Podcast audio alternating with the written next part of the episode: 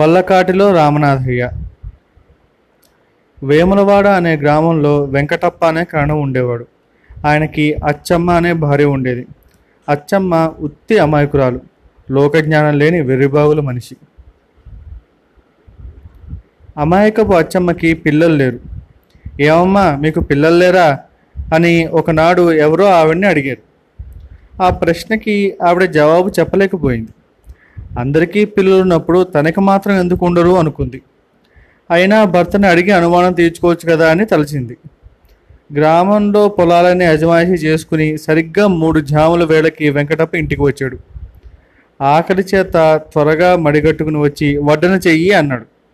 అప్పుడు అచ్చమ్మ, ఏమండి మనకి పిల్లలు లేరా అని అడిగింది. లేరు, వడ్డించు అన్నాడు భర్త. అచ్చమ్మకి అనుమానం తీరలేదు. ఆవిడ అలాగే నిలబడిపోయి, ఒక్క ఆడపిల్లైనా లేదురండి పోనీ అంది. లేదు అంటే మళ్ళీ ఇంకో ప్రశ్న వేసి ఆలస్యం చేస్తుందేమో అని తోచి వెంకటప్ప, లేకే ఓ ఆడపిల్ల ఉంది, నాకు త్వరగా భోజనం పెట్టు అన్నాడు. ఎక్కడుందండి? ఎక్కడుంటుంది? అత్తగారింట్లో ఉంటుంది. పెళ్లి చేశాక కదండి అత్తగారింటికి పంపేది? అవును, పెళ్లి చేసే పంపాను. అలాగటండి, అయితే మన అల్లుడెవరండి? ఇలా ప్రశ్న మీద ప్రశ్న అడుగుతుంటే వెంకటప్ప ప్రాణం విసిగి, ఎవరా? వల్లకాటిలో రామనాథయ్య అని సమాధానం చెప్పాడు. అది విని అచ్చమ్మ తన అల్లుడి ఇంటి పేరు వల్లకాటి వారిని, అతడి పేరు రామనాథయ్య అని అనుకుని సంతోషించింది. అంతేగాని అలాంటి మనిషి ఎక్కడా ఉండరని, తాను మొగుణ్ణి ఎవడు అని విసిగించేసరికి అతను ఎవడో ఒకడు అని చెప్పడానికి మారు వల్లకాటిలో రామనాథయ్య అన్నాడని ఆమెకు తెలియదు. ఎలా తెలుస్తుంది? ఆవిడికి లోకజ్ఞానం కొంచెమైనా లేదు కదా. నాటి నుంచి అచ్చమ్మ తనకొక కూతురుందని, తన అల్లుడు వల్లకాటి రామనాథయ్య అని సంబరపడుతూ ఉండేది. కొన్నాళ్ళు పోయాక కరణం గారు జమాబందీకని పట్నం వెళ్ళారు. అప్పుడు ఒకనాడు మిట్ట మధ్యాహ్నం అప్పుడు దారిన పోయేవాడొకడు దాహం వేసి కరణం గారి ఇంటి ముందు ఆగాడు. కరణం గారు ఊళ్ళో లేరు గనక అచ్చమ్మ తలుపులు వేసుకుని లోపల పప్పు రుబ్బుతోంది. ఎవరుండే లోపల నాలిక ఆచుకుపోతుంది, తలుపు తీసి కాస్త దాహం ఇప్పిస్తారా అని బయట గుమ్మం మీద నిలబడ్డ బాటసారి కేక వేశాడు. పట్నం వెళ్లే ముందు వెంకటప్ప భార్యతో, తలుపు వద్ద ఎవరు పిలిచినా ఎవరో కనుక్కుని కానీ తలుపు తీయవద్దు అని చెప్పి వెళ్ళాడు. అంచేత అచ్చమ్మ రుబ్బు రోడ్డు దగ్గర నుంచి లేవకుండానే, ఎవరినైనా నువ్వు అని బాటసారిని అడిగింది. దాహంతో మూల ప్రాణం పోతుంటే ఈ ప్రశ్న ఏమిటనిపించింది బాటసారికి. బదులు రాకపోవడం వల్ల అచ్చమ్మ, ఎవరినైనా నువ్వు అని మళ్ళీ అడిగింది. వాడికి ప్రాణం విసిగి, ఎవరా? వల్లకాటిలో రామనాథయ్యని, త్వరగా తలుపు తీసి కాసిన మంచినీళ్ళు ఇవ్వండి, ప్రాణం పోతున్నది అన్నాడు. ఎవరు? వల్లకాటిలో రామనాథయ్యవా? మా అల్లుడువా నాయనా అంటూ అచ్చమ్మ ఎగిరి గంతేసి గబగబా వచ్చి తలుపు తీసింది. కాసిన్ని మంచినీళ్ళు ఇస్తే చాలంటూ వచ్చిన బాటసారికి లోపలున్న మానుకుచ్చి వేసి కూర్చోబెట్టి చిక్కటి ఆవు మజ్జిగ దాహం ఇచ్చింది. దాహం తీరి కడుపు చల్లబడ్డాక బాటసారి లేచి, అమ్మా సెలవు మరి అని వెళ్ళబోయాడు. ఆ మాట విని అచ్చమ్మ, అదేమిటి రామనాథయ్య అప్పుడే వెళ్ళిపోతానంటావు? అల్లుడు రాక వచ్చావు, మరి ఉండు. మామగారు ఊళ్ళో లేనప్పుడు వచ్చావు, ఆయన రాకుండా వెళ్ళిపోతావా? ఇంతకీ మా అమ్మాయి సంగతి చెప్పేవి కాదు అంటూ మొదలెట్టింది. ఈ మాటలకు ఆ వచ్చినవాడు నిర్ఘాంతపోయాడు. ఇదేమిటి, నన్ను ఇవిడు అల్లుడు అంటుంది, నాకు దాహానికి ఇవ్వలేదని ప్రాణం విసిగి నాకు పేరేమిటమ్మా వల్లకాటి రామనాథయ్యను అని యథాలాపంగా అనే వరకు ఆ మాట నిజమే అనుకుని ఇవి నమ్మినట్టుంది. బహుశా ఈ ఇంటివారి అల్లుడి పేరు రామనాథయ్య అయి ఉండాలి.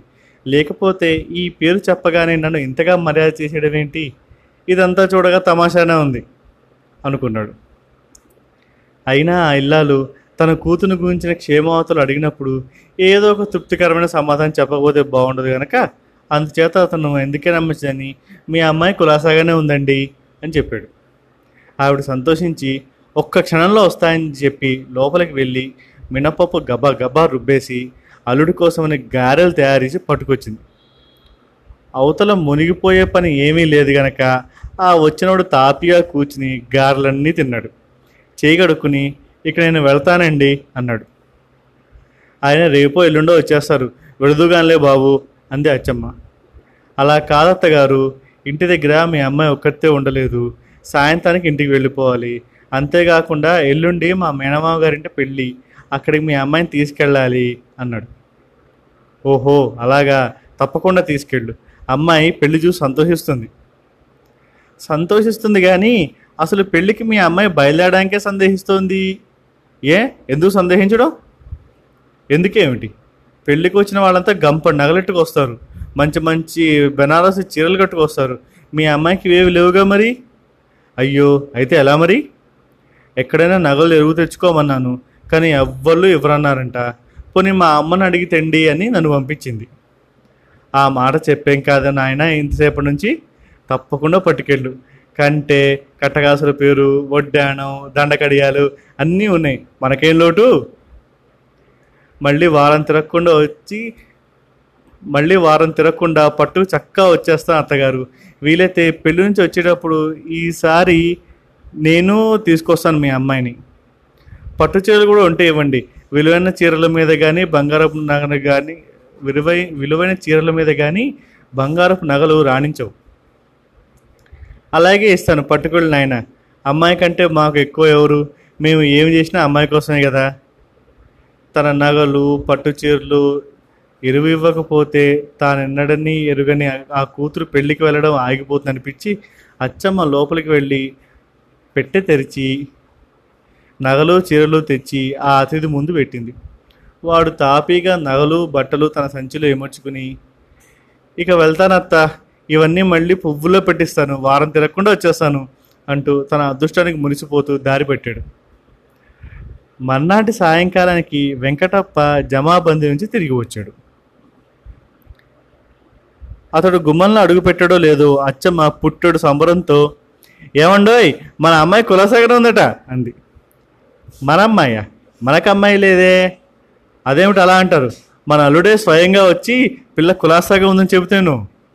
అల్లుడా, ఎవడాడు? ఎవడేమిటి, వల్లకాటి రామనాథయ్య అండి. అప్పుడు వెంకటప్పకి భారతో చెప్పి ఉన్న రామనాథయ్య మాట జ్ఞాపకానికి వచ్చింది. ఎవడో తన వెర్రిబాగుల పెళ్ళాన్ని మోసం చేసినట్టు తోచి, ఏడేవాడు అని అడిగాడు. వెళ్ళిపోయాడండి, మీరు వచ్చేదాకా ఉండమన్నాను, వీల్లేదన్నాడు. అతను మన అమ్మాయి పెళ్ళికి వెళ్తున్నారంట, నా నగలు బట్టలు ఎరుగుతామని అమ్మాయి అతన్ని పంపించింది. కొంపదీసి ఏమి ఇవ్వలేదు కదా. అదేమిటండి కూతురాయి, మరి ఇవ్వకపోతే ఎలా? ఇంతకీ అచ్చంగా ఇచ్చివేశామే అన్నాన, ఇరవేగా, వారం తిరగకుండా తెచ్చేస్తా అన్నాడు అల్లుడు, అందుకని నగలు చీరలు ఇచ్చాను. అన్నట్టు చెప్పడం మర్చిపోయాను, పెళ్లి నుంచి ఇంటికి వెళ్ళేటప్పుడు అమ్మాయిని కూడా తీసుకొస్తానండి. ఆ మాట విని వెంకటప్ప లబో దిబో అని గుండె బాదుకున్నాడు. ఎంత తెలివి తక్కువ పినుగు అని అచ్చమ్మని తిట్టిపోసాడు. అంతకు మించి చేసేదేముంది, నిన్ను తిట్టి ఏం ప్రయోజనం, తప్పంతా నాది, మనకి అమ్మాయి లేదు అల్లుడు లేడు అని చెప్పక వల్లకాటిలో రామనాథయ్య మన అల్లుడు అనడం నాదే తప్పు. తెలివి తక్కువ వెంగళమ్మల ముందు వెటకారానికి పోతే ఇలానే శాస్త్ర అవుతుంది అని ఏడవడం మొదలెట్టాడు. అమ్మాయి లేదు అల్లుడు లేడని మొగుడు ఏడుస్తుంటే ఆ మాట అచ్చమ్మకు అర్థం కాక, వాళ్ళిద్దరికీ హఠాత్తుగా ఏదో ప్రమాదం వచ్చింది కాబోలు ఆమె కూడా ఏడవడం మొదలెట్టింది. దాంతో ఊరంతా పోగే సంగతి తెలుసుకున్నారు. నగానట్రా పోయినందుకు ఏడుస్తున్న వెంకటప్పని, లేని కూతురు అల్లుడు పోయారనుకుని ఏడుస్తున్న అచ్చమ్మని ఓదార్చేవాళ్ళు చక్కగా పోయారు. అచ్చమ్మ తెలివి తక్కువ వల్ల ఇప్పుడు ఎన్ని కష్టాలు వచ్చాయి చూడండి. సంసారం సరిగా నడవాలంటే ఇల్లాలు లోకజ్ఞానం కలిగి ఉండాలి, అందుకనే స్త్రీలు చక్కగా చదువుకోవాలి అంటారు.